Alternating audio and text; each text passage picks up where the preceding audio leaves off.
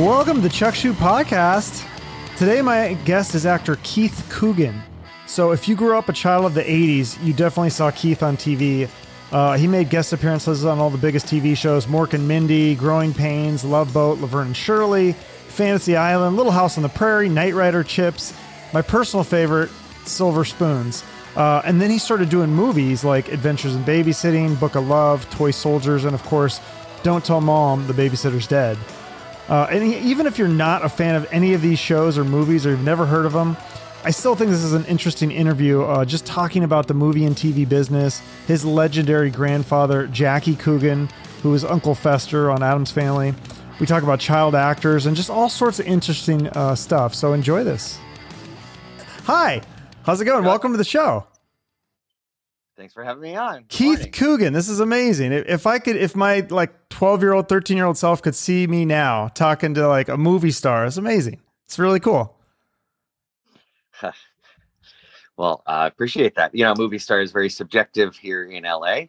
Uh, I guess so. What tier you are, what network, how last movies you did, and um, frankly, I just love uh, the art of doing. I love doing it. I love making movies, and I love, particularly, I love make people laugh. Yeah, Um, movies, TV, acting. Uh, you did stand up. I did do stand up. Uh, once debut went well. Second time bombed terribly. So learning, learning, Learning. stand up process. A lot more writing to do. Yeah, actually, you know, because I interview a lot of stand up comedians, and uh, bombing is definitely part of the process. I mean, every comedian I've talked to bombs still. Like even when they make it big, they still bo- they'll still go out and have those times where they bomb. So I think that's part of the the thing with stand up. Yeah, it really is acknowledging the elephant in the room. Um, being right in the moment. You can't always have a locked act. Um, and I'm fine in front of people, groups of people. My God, I turn on. It's that, oh, you're on stage now and you're the uh, you know, you're the entertainment for the next type five. Um, it's tough. It is an art form. Yeah, I, I recognize a lot of uh, actors and actresses will use, or comedians will, and writers will use stand up as a means to an end to get that TV show or Right. you know movie career. And um, I mean, it is a skill in and amongst itself that is not easy to do at all. And I do not brand myself a stand-up comic at all. Uh, but uh, I had even the MC on the second show where I bombed. She goes, "You know, you're really more like a storyteller." Although Kato Kaelin was also at that show, and he killed it. He's Really? amazing. Interesting. Kato. Okay, didn't know that. So Put him in front of any group, any audience, give him 45 minutes, and this guy could hold the room. It's yeah, amazing. So, like I said, I was a fan of yours growing up, um, but then you know when I when I booked you for this show, I started doing the research. I had no idea your grandfather was this famous child actor. Can you ta- talk about that? I know you like talking about your grandfather, Jackie Coogan. C- can you tell our listeners that whole story? Because I didn't even know that was I had no, no idea about that. Sure. Uh, he was uh, uh, born into vaudeville parents and uh, discovered by Chaplin and put in The Kid, which was Chaplin's first uh, feature length. Worldwide hit. Um, launched a young career for him in movies and merchandising, a lot of merchandising. He made a couple mil- millions as a young actor. This is in the teens and 20s uh, in Hollywood. And by uh, the time he'd grown up and went for his money, his um, his father had passed in a terrible car accident that killed everyone in the car, but Jack uh, or Jackie, as I call him. And um, his uh, mother remarried, and his parents took all of his money. So California passed a law known as the Coogan Act or the Child Actors Bill, and it is you're supposed to put a percentage aside it could be different per projects and stuff uh, but 15% is the minimum That's a Um, great. I mean, that's and that. it's helped people Yeah. it also hasn't i know corey um, i mean um, gary coleman and macaulay culkin Mm. have had issues where their uh, their you know trust amount that should have been put aside because of what my grandfather went through did not happen so there's still Oh. issues um, and then he also you know he carried on in hollywood married betty grable fought in the war he was uh, Uncle Fester. had a comeback at 50 yeah. who's 50 and has the the cheeks right I would love to play Fester. Oh my god, it was me. I hear, I heard Tim Burton was remaking it as a series, uh, and uh, Tim Burton worked on the Fox and the Hound, and I was the voice of the young fox. yes, that's right. got to make this happen. Right. No, definitely. And wasn't your grandfather also? He was in an episode of the Brady Bunch. It was that one where they get in the car wreck and he puts on the neck brace and he does the he pretends that he got hurt or whatever. But it was all that was your that was your grandfather. Yes, one of the most hated men on television. Yeah, that was an iconic episode. I feel for me as a as a kid. Yeah.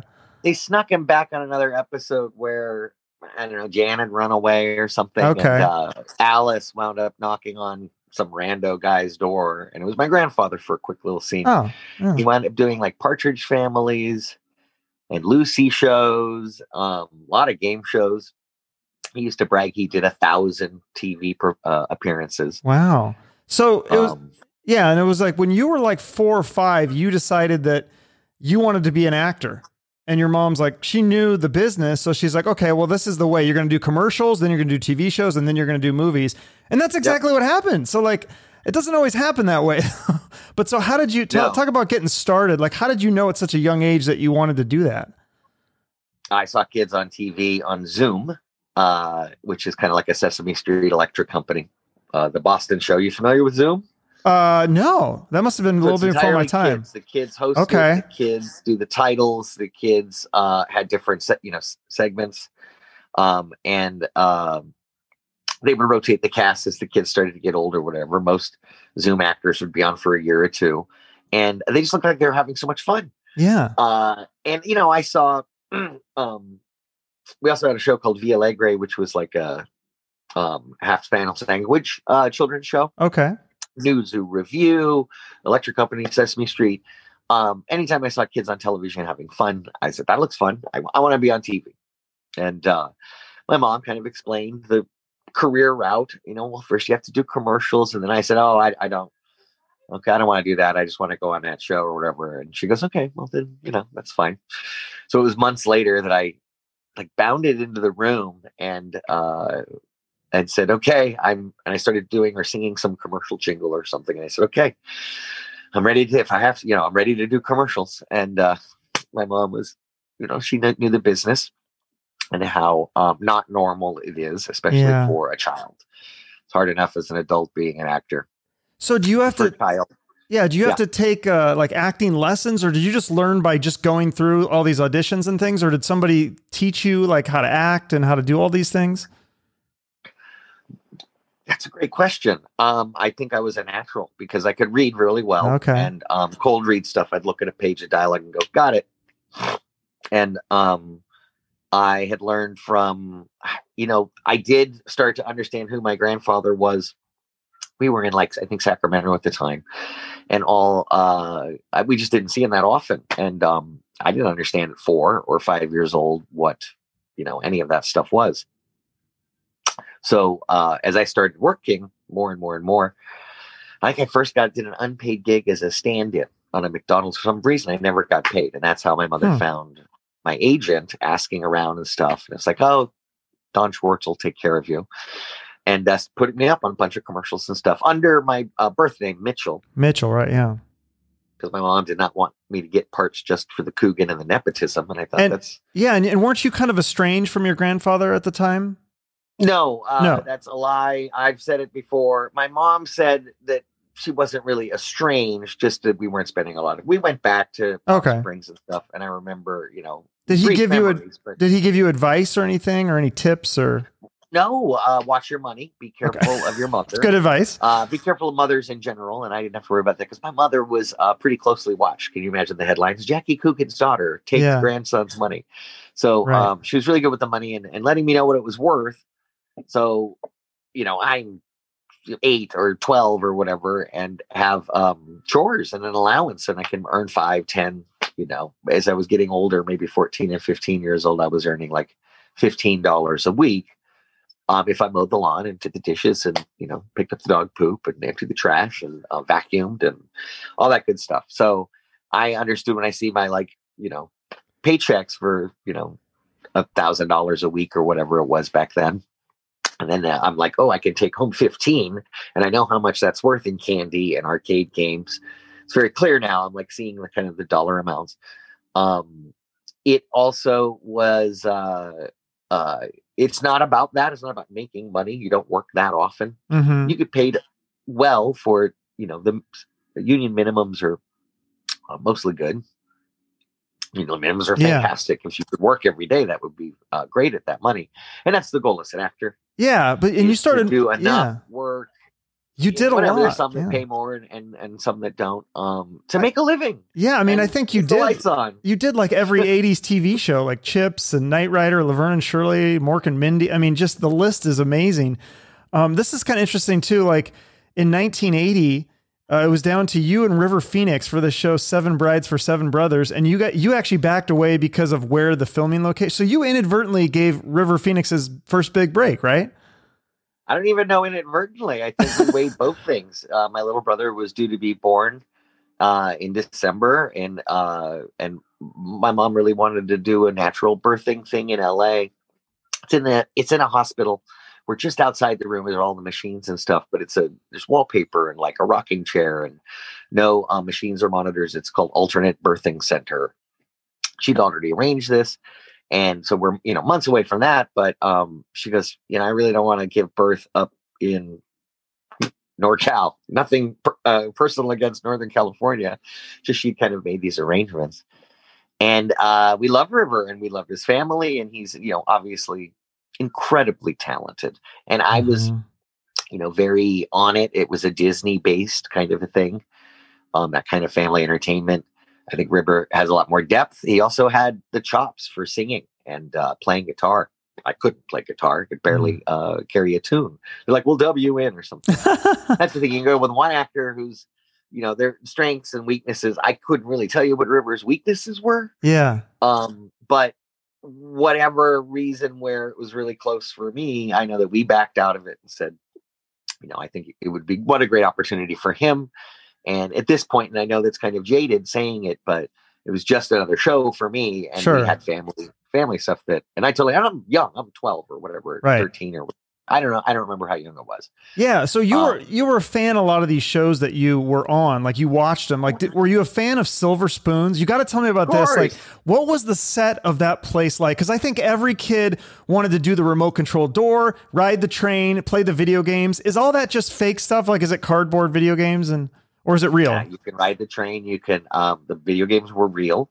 They had a, a dip switch to turn off the sounds because the sounds. would Oh, be really sure, yeah, okay. Studio. Yeah, Uh, but you could turn them on at lunch, and free credits and all that stuff. Um, the yeah, there was the mansion set, and really for us, it was Rick Sings. Oh yeah, right next to the mansion set was this cafe. It was like you know huh? because that's what teenagers do is they go to the cafe. Right. Okay. Um, and Rick was the manager of a rock band, and the lead singer got laryngitis right before their big on TV, you know, screen debut for like a battle of the bands. So Rick jumps in and sings, and it was uh, Billy Jacoby, uh, now Billy Jayne, um, Alfonso Ribeiro, uh, Who's and, Carlton uh, from Fresh Prince? Right. uh, yes, Yeah. uh, and uh, Corky Pigeon as um, Freddie Yeah. Lippin, Cotton Bottom Lippin. I can't remember. Yeah. He was the nerdy kid. Yeah, I remember. Yeah. Yeah. Wow, that's cool. remember cool. Derek? Yes, Justin Yeah. Bateman. No, no, the other Derek. He Oh. was the tough kind of um, redneck bully friend of Rick Stratton. Oh, You God. remember him? He was he would usually come in like with groups of guys. Yeah, didn't he have like the sleeveless uh uh Yes. uh, jean vest or something? Yeah. God, I haven't seen that show in forever. but- And it had uh, Ami Dolenz one of her first jobs. oh. um, uh, was on Silver Spoons. And uh, my aunt had taught Mickey Dolenz how to play drums for the Monkees because he was a guitar player and she played drums, but she was left handed. So Mickey Dolenz learned on a left handed kit. Weird things when you grow up in Hollywood. Yeah, I- tell you that. I guess. So like being on all these different TV shows, like you're working with all these legends, like are you kind of taking notes in your head as a kid like what works, what doesn't work, you know, different uh, ways these actors prepare and things like that or Oh, sure. I mean, it's eh, growing up in a kind of show folk family. We know that um, it's not brain surgery. You're not solving cancer. You're not bringing food to, you know, a community. It's, um, but it's it's something that people really do turn to. Um, you're not solving cancer. Let's just put it that way. It's just movies. It's only movies Right. and TV. So um, people in Hollywood are pretty full of it. You have to be, and you have to have a really thick skin because as many people may be a fan, you know that you, uh, you obviously know as soon as they allowed the internet to exist, people um, kind of express their vitriol, which was usually reserved for elementary school playground, but now grown adults are are tossing insults each other. other. It is Um, weird. Yeah, I agree. It is so it's tough to be. I don't want to say it's tough to be a star, but it's tough to be a star. But back in those days, were you in like the like the teen beats and, and magazine? I thought I saw like you on like on one of those pictures or so- like you posted on your Instagram or something. So you you kind of had that little uh you know, there was a lot of those kind of magazines and stuff back in the day, right? Like There were and uh, Teen Beat, Tiger Beat, yeah. Bop, um, sixteen, uh, and uh, Sassy. Remember Sassy? No, I never I never read any of them, but I remember seeing them at the grocery store and stuff. Yeah. It's just funny that you're in part. because of Adventures of Babysitting, I happened to be in the premiere issue of Premiere Magazine and Sassy. Mag- These are like the opposite ends of the Uh, literature spectrum. Um, That's funny. So I'm assuming like uh, how did you like avoid the pitfalls of so many other child actors? Because I'm assuming it, I? I don't know. Uh, Well, I mean, you. I'm assuming you were offered you were offered drugs at some point, but you said you never did drugs. You only Uh-huh. drank. So how did you? What did you? Where? How much? Who's the guy? You right? Yeah, you're aware of it, and you're aware of it young, and you're aware that it can cause a problem for people. like You how young? What's the? Do you remember like the first time you were offered drugs? Like how young were you? Like how young do they offer kids drugs? And Eight really, like kids are offering you, or or like agents and adults, or what? Like manager? adults. Jeez, that's scary. Eh, eh, I mean, but my mom was wise to it, so she Yeah. told me about it before I ever stepped on a set. Um, and then you're informed, and you can make a choice. Wow, that's crazy. So, uh, your Mm, first you I did. mean, a, yeah, wouldn't it be in any career? Um, oh, you get to I don't know, I pick anything. You know, there could be, um, uh, you know, an, a, a sinister element to any industry, anything, anywhere. definitely, um, definitely. Do you think they're cracking down on that kind of stuff more now, though? On what? On uh, like drugs with kids, it's. I mean, there's a whole the Me Too thing. Like, you know, they're cracking down on a lot of this, like as you call it, sinister elements of that kind of thing. I don't know how they could. Well, number one, it's rare on an actual set. There's Mhm. quite a lot of people. Not that people haven't tried. Thank God I was kind of a wise kid. Um, so the parents have a right to be within sight and sound of their child at all times. Exercise that right, Mhm. no problem. Offset is where you get more functions, PR, management companies uh, that'll focus on kids, and those people aren't necessarily vetted by the industry. Mm. Um, and that's where most of the problems. Hey, I could get your kid in to see this casting director if you give him to me for a weekend.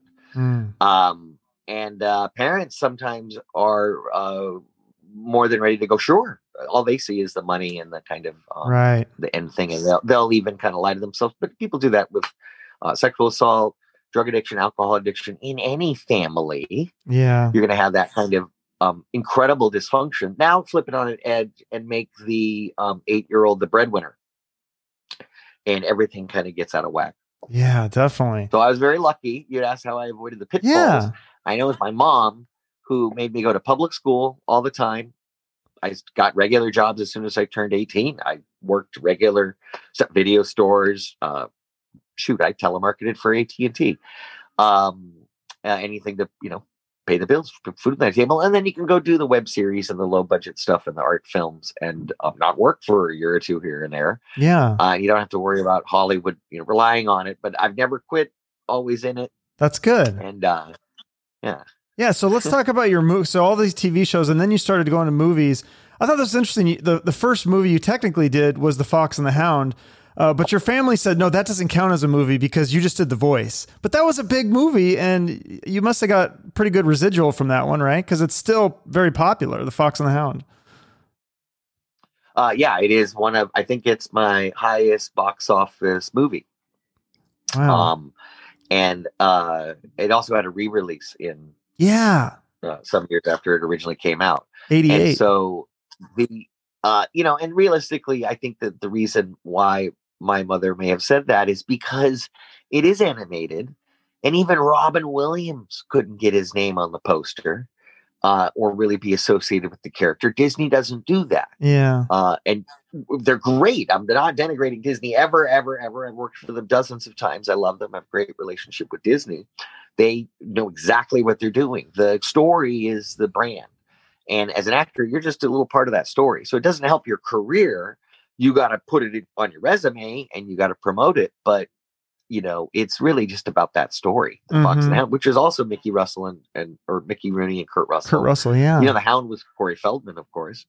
yeah. Um, yeah, so you, you don't really think of. I mean, you do if you think of the cast, and you go, "Oh yeah, Pearl Bailey and uh, Pat Buttram and Jack Albertson." Um, but it, you know, it's not about your face isn't on screen. It doesn't help the young. Although they did run us by the animators, me and Corey, to uh, have our characters kind of look like a little bit. Our eyes, at least, maybe look like us Oh, so that's, that's, cool. and we say that that's also show folk humor of like you know oh i got a you know uh got a new show or something and then you know there'll be some uh, tragedy or reason the show is canceled or there's always there's always a dark element to it i Mm. think to being a show folk um in that you we really do sacrifice everything um for moments Mhm. you uh to do it there's the preparing the, the doing it and you have to kind of succumb completely you can't be thinking about your bills or your taxes or where did i put that file while you're standing on stage in front of a few Right. other people No, definitely. it, it it demands kind of total commitment and that um isn't for everybody and so to anyone that wants to be in show business do it try it get there's always um something uh theater uh local stuff uh um civic light opera uh there are uh, you know short films student films that need actors and stuff.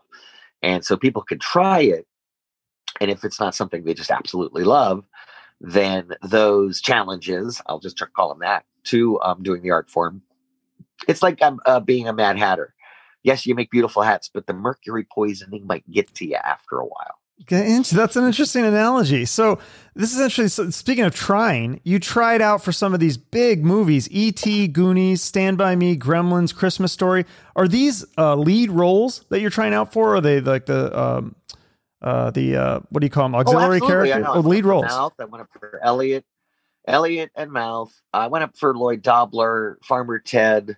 Um, stuff that you know, you read the script and you go, "I'm too young," or "That's Uh. ridiculous." Um, and Farmer uh, Ted from uh, Sixteen Candles. Yeah. Oh, that yeah. Some of these, like, you just can't even picture anyone else doing that. Like, I, Anthony Michael Nope. Hall just nails that. Which Yep. character in Stand by Me? Um, it was probably uh, um, Will. It was probably Will. Wil Wheaton's. Yeah. So Mhm. he said that he wanted your role in Adventures in Babysitting. He he just wanted it. I think he wanted to be in the movie. I, I don't know if he defined the role, but he looked at. We were an autograph convention. He looked Yeah. at my table and he goes, and he goes that one.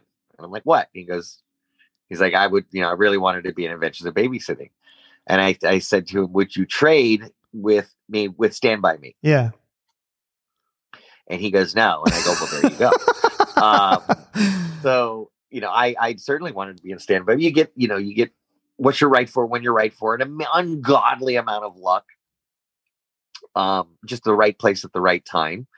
And yes everybody that went up for something um prepared and wanted it and could have done it and could have been right for it um but it's really got to fit uh the director the studio the story. You carry baggage with an actor. And my mom's goal was to not to have me known for any like TV role that could spoil a movie career. So we Mm. try to stay out of, um, not stay out of, but maybe that's the reason why Seven Brides for the Seven Brothers wasn't important to her. Hmm. Um, by that time, we had kind of our eye on that, the big screen. Okay. Um, and I'd already done a few, you know, family shows that went a few episodes and, you know, had pilots and then an order for a series. And this is funny. I'm talking these business terms, but I'm also doing this at six. I'm like, what's our time slot? Yeah. Who- you know, it's it's it's it's a lot. It's a lot for a kid to take on. But you've seen kids become chess prodigies.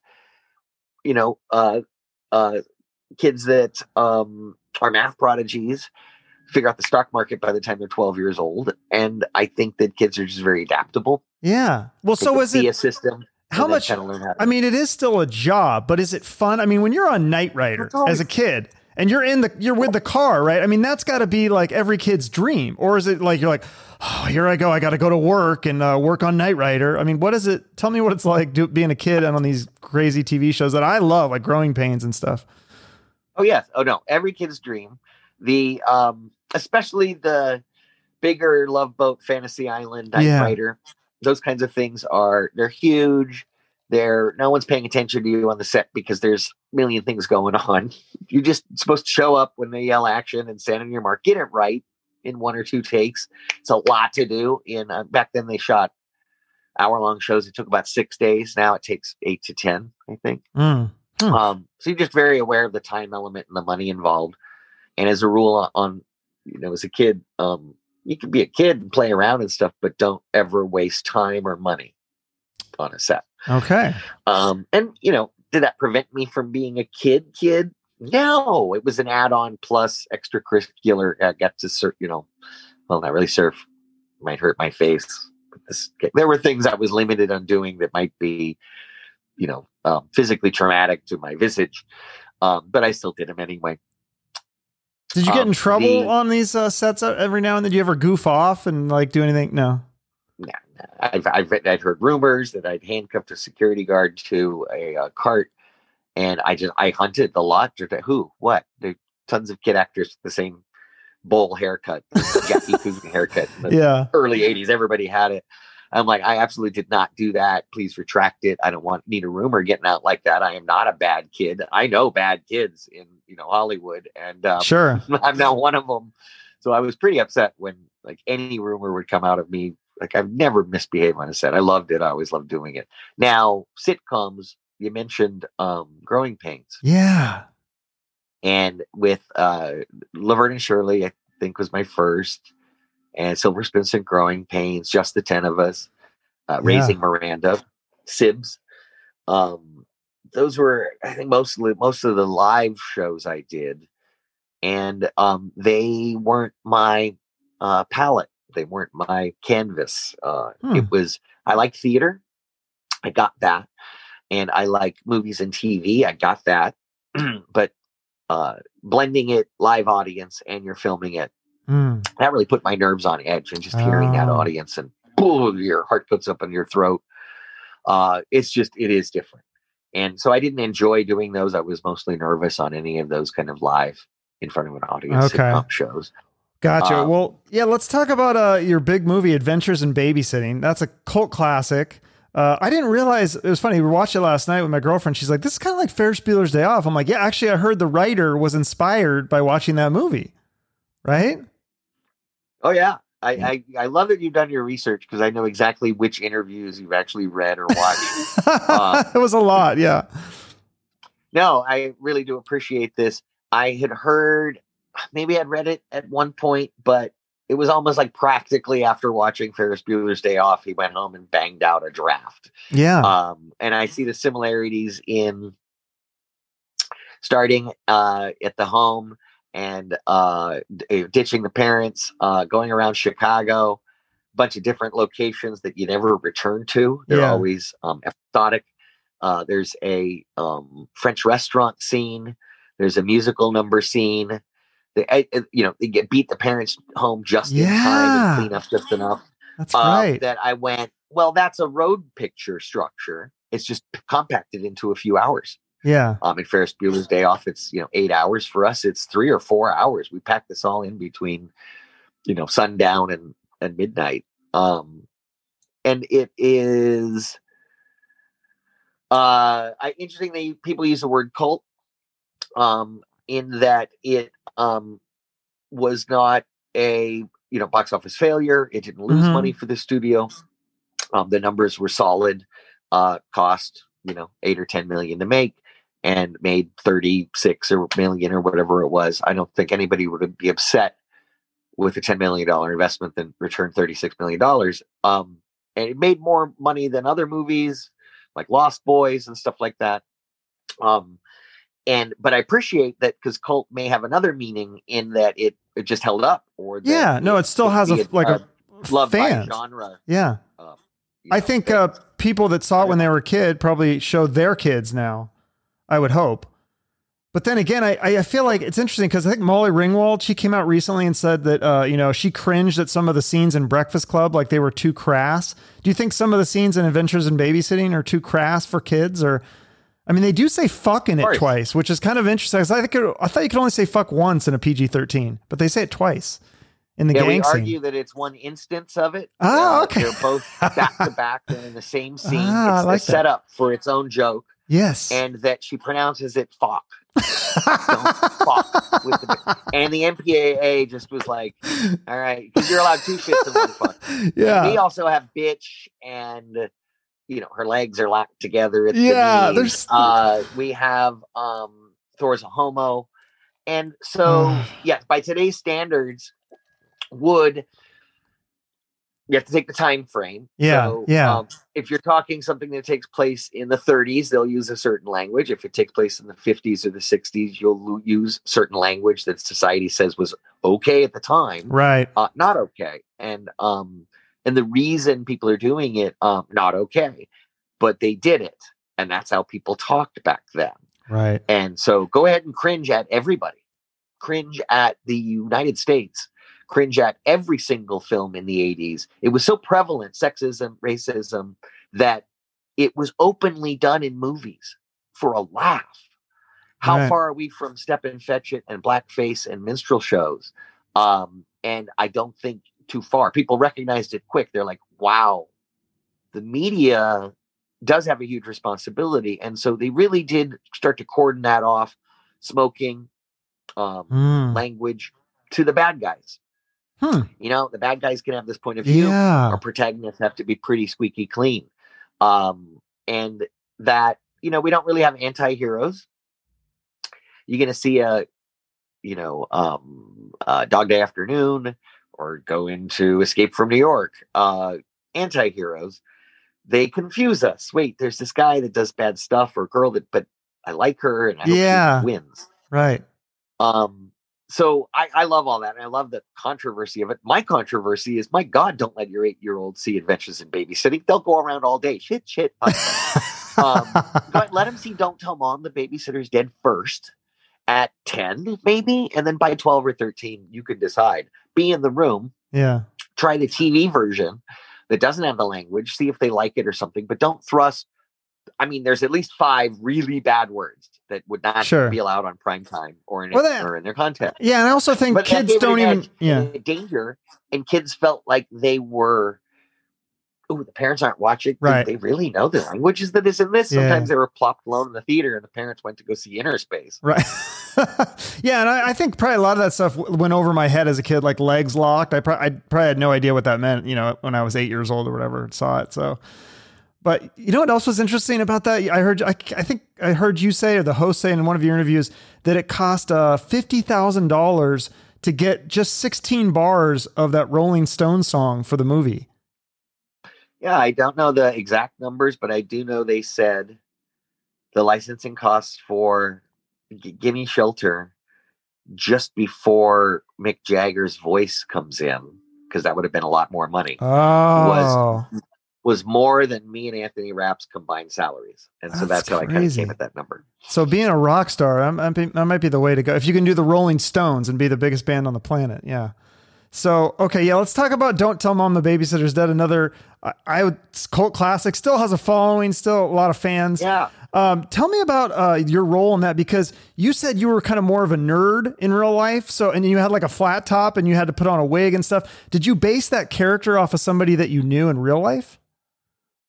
Yeah, I you know it's funny. I lived next door to um, Fro Gardenier, who was I want to say one of the inspirations for Jeff Spicoli because he uh, went to school with um, Sean Penn, uh, had so many mannerisms because when Sean, you know how Sean Penn, I watched this amazing interview. Sean Penn got um, Fast Times at Ridgemont High um, by approaching Amy Heckerling and saying, um, I have an idea for this. I know these kinds of guys. I grew up with them. And she goes, Well, could you read it for me? And he goes, No, you'll see it when I step onto set. Wow, that's pretty ballsy. It's okay. Yeah. And he comes with not a caricature. And look who's playing it. Look at this Oscar winning, completely serious actor. Yeah. Well, he know he knows this guy. That's the thing. I live next door to the real guy that he knew. So Spicoli's part of it. And then you also have the fun, it's the same director as Bill and Ted's Excellent Adventure, Stephen Right. Herek. Yeah. So Bill and Ted had a lot of that kind of feeling. After the fact, after I did Don't Tell Him the Babysitter's Dead, um, I saw River's Edge and I realized that Keanu Reeves and River's Edge is so close to what I was doing, which naturally comes with that. It's him who actually played. I don't even remember if he's Bill or Ted. Uh, that's kind of funny. He's Ted, um, I think. Yeah. But also an actor that has the serious chops and everything. But he played one of, I don't know. I love it. I love when stuff keeps self referencing back.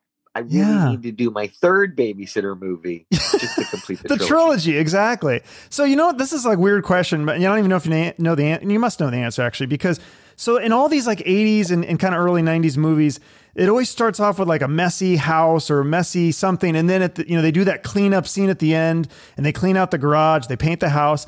Do you guys go in and, and you find a messy house and then paint it up, or did you find like a new house where the pool was all ready to go and then you made it dirty? Uh, How does that work? you know what I'm saying? Well, you find a really beautiful house. Okay. You find a family that just hit the lottery and is about to go on vacation for months at a time. And you, I don't know what the rentals are, but they're, you know, thousands a day to rent a house like that as a location. But it's often cheaper than renting a studio and building a set, maintaining that set, striking the set. You know, you're paying for the set on the weekends when you're not even using it. So uh, on location shooting, I love it because it is what it is. You're there. You're in the real location. You're not pretending, you know, in some studio. Um, and we shot the bulk of the movie was at um, the home. Oh, really? Um, okay. So it's actually in the yeah, house. we it's not a studio that made to look like a house. We spent two months there. Yeah, we Yeah. spent a month shooting all the exteriors and the uh, office stuff, and then two months at the house. Um, and uh, that's great because it becomes your home, and you know you had your bedroom. And art department's amazing. They'll go and dress the whole house.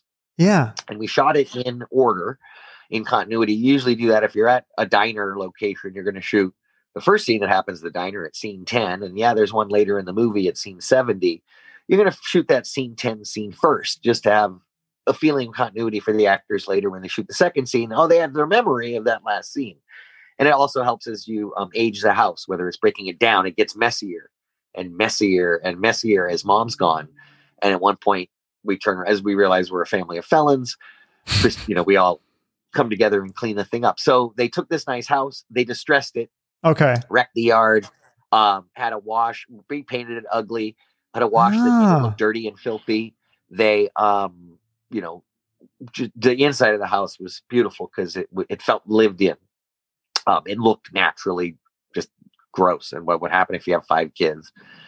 And um and the kitchen smelled. There was a lot of food on on the set and they left it there Oh, for weeks jeez. and weeks. And oh every time we went to the kitchen it was awful. Oh, yikes. but you know we started cleaning up and that was the conceit of the movie for uh tara and neil. They said a lot of these movies the parents leave town and everything falls apart and they said what if we write a movie where the parents leave town and the kids get their shit together yeah.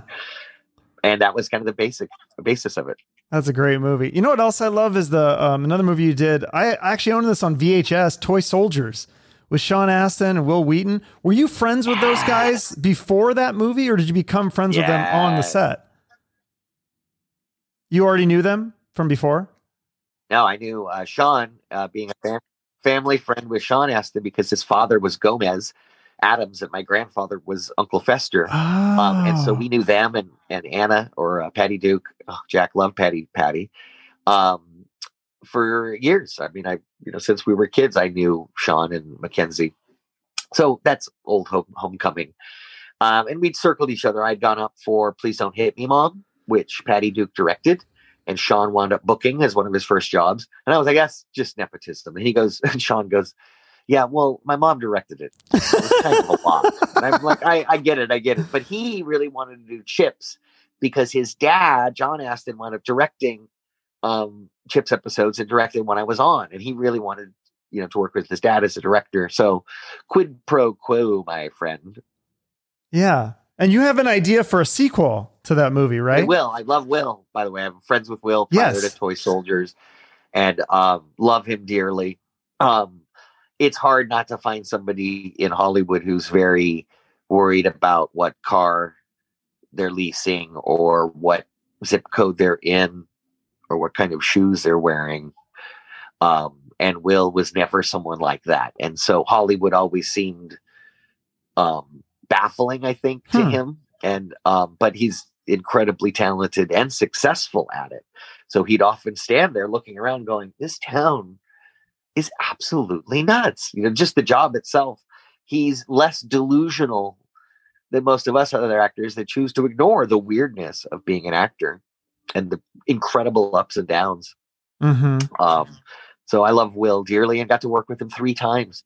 Toy Soldiers on Python, the uh, snake movie with uh, Robert Englund, Oh. and on a great Tales from the Crypt episode. Oh, the Tales from the Crypt. Yeah, I love that show. I saw that you were on there. I was trying to figure out which episode it was. That must have been fun too to do that one. Andrew Divoff, who played that uh, Luis Cali in Toy Soldiers, has become a friend, lifelong friend. Um, and I think we'll even see him this weekend. Oh wow, we that's love, we really love- cool. We call him Andy. yeah. Um, so if you then, touch the wires, they will explode. I need to watch that movie again. And then you got uh, shot all on location at a school. The only thing they did for controlling it was they built the interior of the boys' dorm room okay. and the interior of the principal's office for at the end with Lou Gossett Jr. and the showdown where they Yeah. blow um, Luis's head off. Uh, those were built inside the school gym. Oh, okay. Wow, that's so cool. That looks like yeah, because that was a, looks like a fun movie to, to work on for sure. Um, and then you got uh, you got this role of uh, the tale of the two Corys. Uh, Corey Feldman produced it. Now, you're are you friends with him as well? You played like a uh, kind of a creepy guy who takes advantage of Corey Haim. Yeah, well, I've been friends with Feldman since we were um, since prior to Fox and the Hound. Um, I think I even was his hand model stand-in on a Mattel commercial at Oh. six, seven, or something, and um, we circled each other for parts. We'd work together on uh, the Kid with the Broken Halo with um, Gary Coleman and uh, um, uh, Robert Guillaume, and uh, so uh yeah i uh, had auditioned for another part. And um corey i was executive producer um i think in terms of licensing some material from his autobiography Coreyography uh i think there's a couple of chapters in there that kind of crossed over on the tale of two corys which was another book that was licensed for that Mm. um, and so uh, I wound up getting that part, which was great, short scene. Um, you know, uh, it was disturbing to a lot of people. and, Yeah. um, that that made me very happy. Uh, I don't really play that, you know. you don't get to play the like the that. villain very much. Yeah. Yeah, and I had to, you know, you have to crawl into the shoes of a character and make it make sense.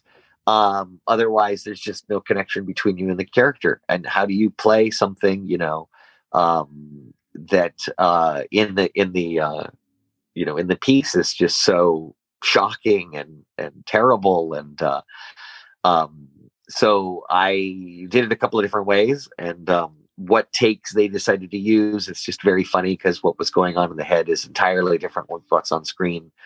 Um, but you know there's a way that certain you know certain things look. it's about Cyrano it's Cyrano de Bergerac. Great play.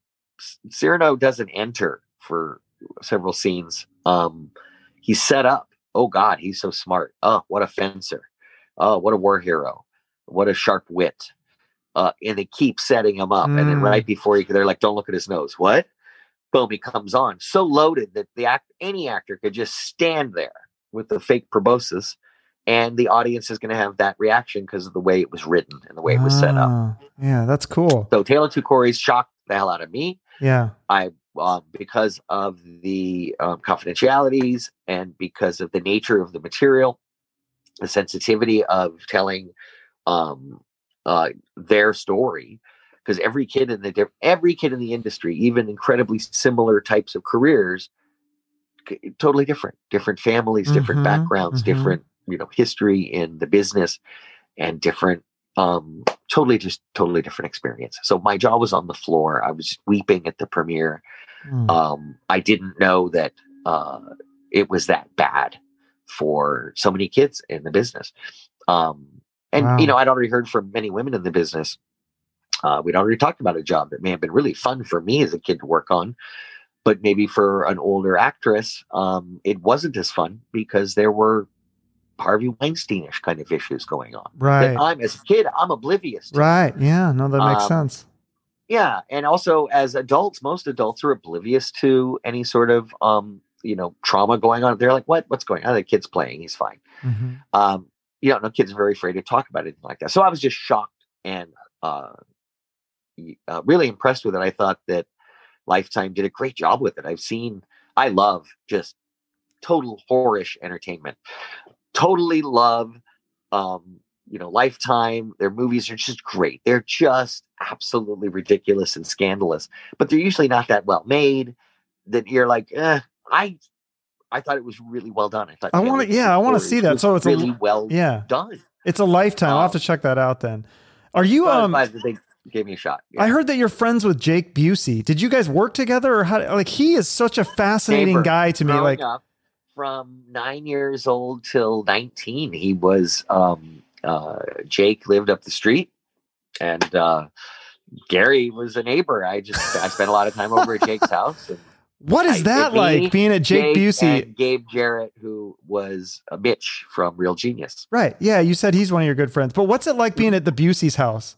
Is are they is Gary Busey is he like that in real life or is he tone it down? well um i think that uh you know i don't want to speak for jake uh, or gary but uh i know that that jake and Gary have expressed, and I've read interviews and stuff that he's um that Gary is different uh, after his head injury, after his accident, Oh. uh, and um that you know his personality has changed. He's still very Gary, but you know uh, the context. It's the early '80s, Mhm. and Jake's one of my best friends, and um and so also because I already had my grandfather in the business, it's no big deal for me seeing the Oscar nomination thing on the wall, hearing about what jobs next, what country he has to fly off to, what shots he has to get. It's just standard, you know, hearing your like friend's dad talk about inventory at the shop. That's so weird Um, to me. this is really yeah, cool. it's But weird. yeah. Um, but also there were more. It's funny. My mom was really like worried about um, uh, people taking advantage or suing you because you might have money or something like that. She was Oh, she was just always very careful. Gary was so smart. Uh, Jake, we wanted to build a huge half pipe in his backyard. Huge. I mean, we're going to get timber and like build this planet and schematics and build this thing. And uh, so we did, but he had all of the neighborhood kids sign insurance waivers um, to use it. Wow. And I was like, how off brand for Gary. Yeah. So he loved Polaroids. That's one thing that nobody knows is Gary Busey would, um, whenever Jake had a birthday party or whatever, that Gary would uh, circle it with the Polaroid camera. So hopefully Jake or his uh, mom Judy has uh, these Polaroids, which are just a priceless little time capsule of Malibu uh, and uh, the Busey's house in the 80s. That's awesome.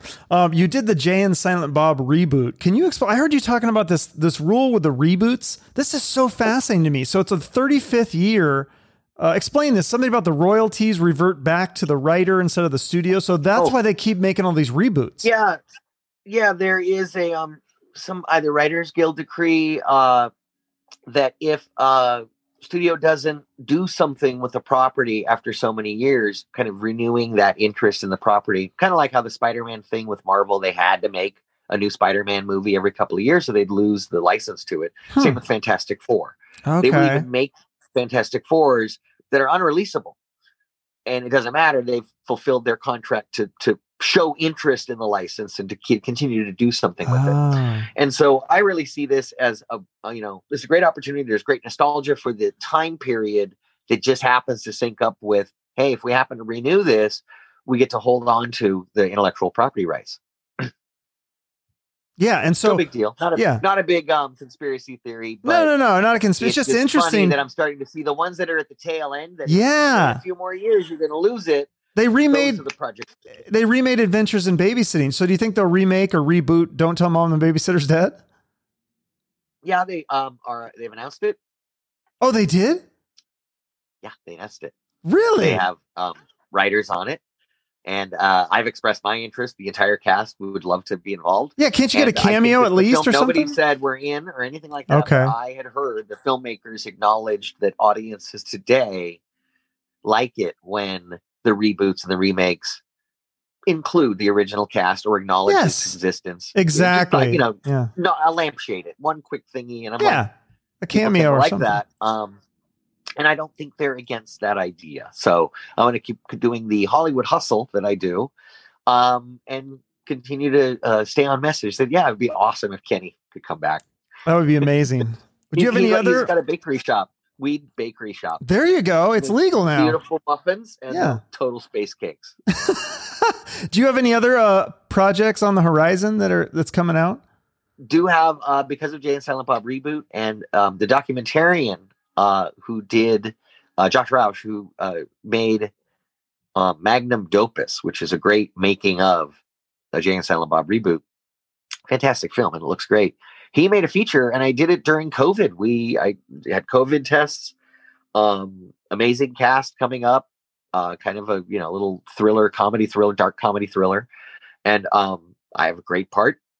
I totally stoked. I also did the Corona uh, quarantine bunch with a bunch of Child Star friends, Jeremy Miller from um, Growing Pains, Judy Yeah. Norton from the Waltons, Danny Pintauro from Who's, Who's, the, Boss, Yeah. Scotty Schwartz from Christmas Story and The Toy, and um, uh, Dean McDermott, uh, Tori Spelling's husband. Although not a, a former child star, we pretend he was. We Nice. invent a fake child actor that he used to be because we're all playing fake versions of ourselves Okay. you know we all are managing our former child starness differently Okay. and uh, we all have different healthy or non-healthy perspectives on what that means so uh, it's funny for dean to come up with the you know a fabricate i think his first credit he was 19 Oh, uh, on okay. imdb so he wasn't exactly a child actor but Close enough. i think he's been around enough to uh, Yeah. know what the story is Is it? yeah. or- so, and then next, next is I don't know. I continue audition. Fantastic agent. I am just grateful for that being in the game. I'm going to go pay my SAG dues in a minute, oh. uh, as they're due uh, tomorrow. Um, and um, just you know, keep your head up. Uh, I love it. I think there's a great opportunities now to make your own stuff, yeah. and um, you know, the democratization of it, cheaper camera equipment, lighting stuff. SAG, uh, Screen Actors Guild has lots of contracts that are easier to work with for filmmakers to use SAG talent. All of that is coming together perfectly to help a 50 year old white man try to have a comeback in his career today. yeah, and you're doing the comic cons. I mean, before the pandemic and stuff. Yes. You, you like that, and so that's a lot of fun. Oh, how fun. And if only anybody knew, they're not that niche, they're not that genre. Yes, there's people that spend godless amounts of money on time on preparing cosplay outfits for a weekend. Right. You don't have to go that nuts. General admission to some sort of autograph convention or Comic Con, if you've never been, um, they're just so fun. They're incredibly because I mean, there's just so many uh, t-shirts and things and Yeah. celebrities, artists, writers, filmmakers. Um, that uh, there's just so much to love about movie making and and, and TV and comics. Um, that uh, it doesn't matter. Even small shows with just a few celebrity guests, try it out. It's such a great shared experience. I know we can't do it now during COVID. Yeah. Some um, conventions have moved forward with smaller attendance, with Oh, okay. social distancing, Hmm. masks, all that stuff. No selfies, um, but you can still have that kind of one-on-one time with somebody. Cool. Because look, it's so funny. I, you could pass up a Clint Eastwood and be like, uh, "Oh my God, um, it's uh, um, um, Bobcat Goldthwait." You don't know Love who is him. your jam. He's a great director, by the way. Yeah. I don't know if you've seen his Of direction. course. Yeah. He's mean like. Shakes the Clown or Uh, God the- bless America. God bless America. That was or the Bigfoot one that he did that was kind of low budget, but it was really well done. He's a genius. that, but he is one of the most subversive filmmakers ever. yeah. I love it Shakes the Clown when they're driving and he is with his friends and he pukes out the car and puke is just, you know, spilling out the back of the convertible. and they and they turn to him and they go, you know, Shakes, we think you have a drinking problem. And Shakes goes, you know what? I think I have a lot of friends who are a bunch of assholes. oh, that's great. And they people can go on your Yeah, website. that's great. He was there Yeah. on my opening night as a comic. And Oh. backstage Wow. um, talking to. Uh, Where did you Callen. perform? Which uh, venue? It was at uh, uh, West Side Comedy West Side off of uh, Third Street Promenade in Santa Monica. Oh, cool. It's in an alley. You go behind the bank, look for the red dumpster, ask for Tony, Okay. and it's a little, you know, 50, 75 seat theater Huh. um, thing, and they turn it over. You don't just sit Ah. all day. It's five Okay. bucks a show or ten bucks a show, and every hour they just turn it over for something new. It's a neat space. That sounds But fun. Bobcat, I'm just dying. I've Yeah. seen him at Magic Mountain in the '80s with a bunch of child actor friends. Virgin sacrifice. Uh, Virgin Sacrifice is the name, and it on YouTube they have a bunch of Virgin Sacrifices. You have to have never done st- stand-up comedy before, oh, and you had to have write written your own act. And Wow. you can see these online; they're great. that's funny. And then people can go on your website, keithcooganonline.com. Yep, And they can get uh, you sell a plate that says the dishes are done, man, and you sign it, right? I do. Uh, I have a sample here? No, I have some dish orders to get out right now. Uh, yeah, I've got autographed uh, photos, and um, I do sign dishes. That's dishes awesome. are done, man. Thank you. And you don't you don't be you're not annoyed having to do, say that catchphrase or whatever like some other actors, right? I don't. You know what? That fascinates me because I'd like to know which actors, who, who's annoyed by it. What, Oh, like- line? Gary Coleman, I'm sure he didn't want to say like what you talking about Willis all the time, right? Uh, how do you think Todd Br- Bridges feels when it's not even his line? Um, uh, True. I don't know, and I want to ask them. I think that's fascinating. It is Uh, I personally love it. yeah. It's going to be on my goddamn headstone. Here lies Keith Coogan. Dishes are done, man. And my job as an actor is to keep endeavoring Yeah. at a career. Maybe replace that quote, and if not, Yes. I've got one. Yeah, there you go. Better than happy to have one. It's great, and I'm also grateful that that's not um it. Right. I do have great TV work. Oh, Um, so much stuff. Other films that you know um, that if you took that one away, I I still have this amazingly blessed career. Absolutely. but I think Don't Tell Mom is the one I'm recognized most from. Um, and uh, so I do, and trust me, uh, friends with Joanna Cassidy, who's just she's amazing, and she also is really surprised at how people loved Rose Lindsey, and uh, um, right on top of that, Rose, yeah, she yeah. she gets quoted more on Don't Tell Mom than Who Framed Roger Rabbit, Blade Runner. I, it just it That's boggles funny. the mind that this is the thing that sticks out for people. You know, um, I think that's I think that's amazing. Like how often do you just when you're getting coffee or going to lunch or something, do people go, "Hey, the dishes are done." Like how often does that happen? So I'm at a funeral in Utah, family friend and stuff, and uh, we're there, and it's uh, a church, and then after the service, there's like a little reception in the basement. Or, you know, there's a rec area under the church, and they've got the punch and the thing and snacks, and uh, uh, gentleman comes up to me, kind of somber, and he goes, uh, "Could you could you just say it once, just just once?" At a funeral. funeral. Oh, So God. of course I'm like, dishes are done, man, and it's fine. Everyone's you know relaxed. And they, were all actually laughing because they knew he had fanboyed out. Oh, jeez. talk to me. yeah, They were just waiting for the moment, and so I thought that was hysterical. that's Um, funny. yeah, you got a good outlook on it. I like it. Yeah, it's very cool. Well, I like to always end with a charity, and you mentioned uh, what is it? Reading is fundamental. yeah, reading is fundamental. I, I started reading at a young age, probably at three. My mother sat with me and read.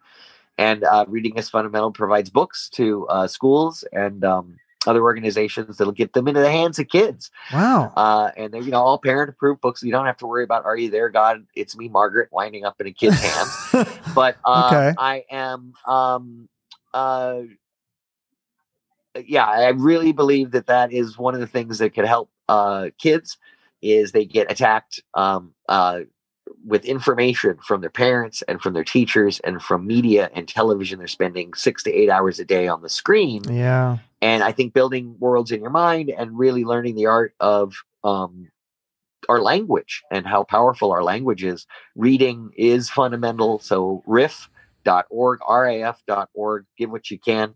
Um, and uh, we do events where celebrities go to schools and read Hop on Pop or Cat in the Hat. Oh, that's Uh, great. There, to me, to do that in front of school kids, that brought full circle to me, uh, being a kid and being entertained. And um, I think reading is a part of it. If you ever want to be an actor, Yeah. you're going to have to study and research and uh, learn technique. And it takes uh, the same discipline as learning any other kind of, um, you know, degree. You, you really have to study the history of it, the technique of it, uh, and get practiced at it. Um, yeah. Or you could be a natural and kind of learn as you go. And so to answer your first question, no, I never did do acting classes. I did I tried them at 15 or 16 because Mhm. people were doing it, but it never stuck. I had one workshop, Dennis Kelly's workshop, that was different. It was you get a scene and you have 50 minutes to learn it Mm-hmm. off book. Pick your props, your things, put it up on stage in front of the um, class. You get notes, and that's it. You bury it. You never do the scene again. Wow. I didn't like acting classes that worked on the same scene week after because that's not realistic. yeah, that's true. That's Unless you're doing point. a play where Yeah. you're running a show. No, I think that's that cool. case, you just I'm doing the same yeah. scene week after week. Pay me. Yeah, I think the work. best way to learn something is just jump in and do it, and that's what you did, and you just got better and better as you went and kept going, and and you're still And I going. got to So learn- got to learn from people. One of my first jobs, Viewmaster viewer, Henry Fonda, uh, and then I worked with you know, Samantha from Bewitched, or Yeah. uh, um, then the you know the cast of the Waltons and the cast of uh, Clu Gulager was a big influence. Um, I did a movie of the week with him and Gena Rowlands and Jane Alexander, uh, where he played a father trying to split up my lesbian mothers because they got in a divorce. Because this was in the seventies wow, that's progressive. incredibly controversial. And I also Yeah. did Battered with Mike Farrell and um, Karen Grassle. Uh, I also had LeVar Burton um, and Chip Fields, Kim Fields' mother. Uh, Oh. So I remember being on the set and this little girl, Chip's daughter, and this is before Facts of Life. Um, I remember Lisa Bonet approaching me at a party and asking how to get into the business. How do you get an agent? How do you do this? And I'm usually pretty open with that kind of stuff. I'll Yeah. tell people this is how you do it. This is what it takes. It's not a secret. I'm not Yeah. trying to hide it or keep it from other people. It's hard enough. Um, but Yeah, I think that there are so many people that have a talent in there to tell stories and be interesting to look at. mm-hmm. Uh, interesting, beautiful, cute, ugly, something that makes audiences kind of pay attention. Um, I the ho- homogeneity of a lot of the kind of white male young athletic leads has been shattered by a prayer for um, more representation on screen sure. and it's changing what a hero is and what a protagonist is and storytelling um it not what it is it's we're changing we're kind of adapting to Mhm. understand that Yeah. the white male's voice was just one voice And Absolutely. yes yeah. we had a good run in the 80s where every single story was about white suburbia uh, yeah. just calling it like it is right. because of that, I worked a lot as a kid. I had a very healthy movie career, pretty much predicated on scared white suburban kids. Um, so I am more than willing to play that baffled suburban dad trying to adapt to the new world uh, because I myself am 50 years old. Never had an idea really, you know, what you're doing in this business. You just know that you keep yourself kind of grounded and regular if you can yep. so that when it calls on you, you can drop everything, put on a costume, and kind of, you know, you get the opportunity to do that to me. So I'm just grateful, very lucky, and I continue to be lucky in that I'm still, still going, Still going, yeah. still And it'll be trying out for exciting. it. Yeah, well, exciting to follow your career. Thank you so much for doing this. And uh, Thanks, Chuck. I I'll talk to you soon. Great interview, great research. By Thank the you. A plus thank you. on having done great research. All right. Thank you so much. All right. Bye bye. You're awesome. Have a good one. All right. Later. Keith Coogan. Oh man, that was a lot of fun to fanboy out with him. I was a big fan, and it's always a bit surreal to talk to these people that seem so untouchable when you're a kid. Like if I could go back in time and tell my younger self, hey, one day you're going to interview this guy that you're watching in this movie right now, and he's even going to tell you that you did a great job at it. I mean, that'd be crazy. So thank you to uh, Keith. Make sure to follow him and keep up to date with what he's doing. I'm excited for Don't Tell Mom the Babysitter's Dead reboot. Uh, I think it could actually be a lot of fun, and I'm sure he's going to do a lot of other cool stuff. I kind of want one of those uh, dishes. I think that might look good on my wall. I don't know. Uh, thank you all for listening. You can follow me on social media or subscribe to the podcast wherever you listen or watch it. And remember, shoot for the moon.